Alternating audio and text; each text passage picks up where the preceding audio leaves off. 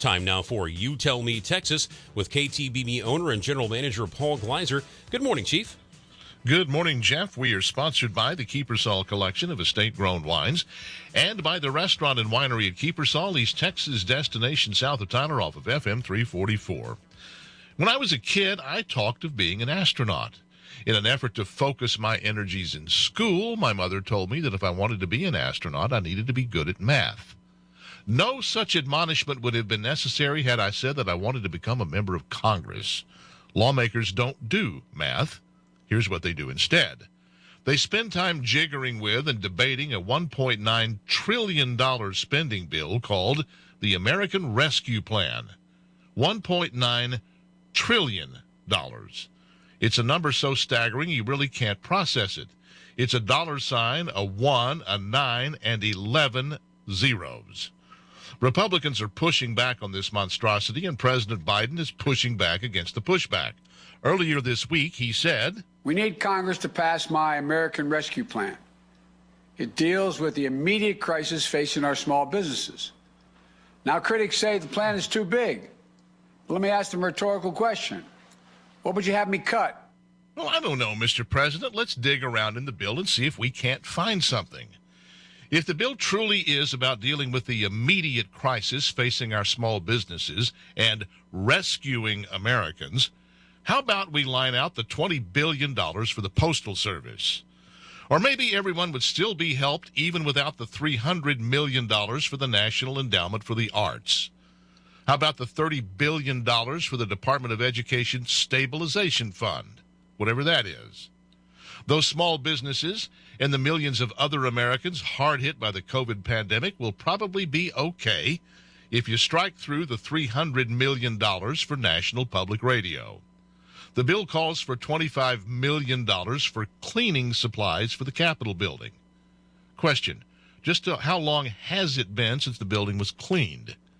If we're looking for things to cut, maybe we could line out the $95 million for the Agency for International Development. Show of hands. Who's heard of this agency? Anybody?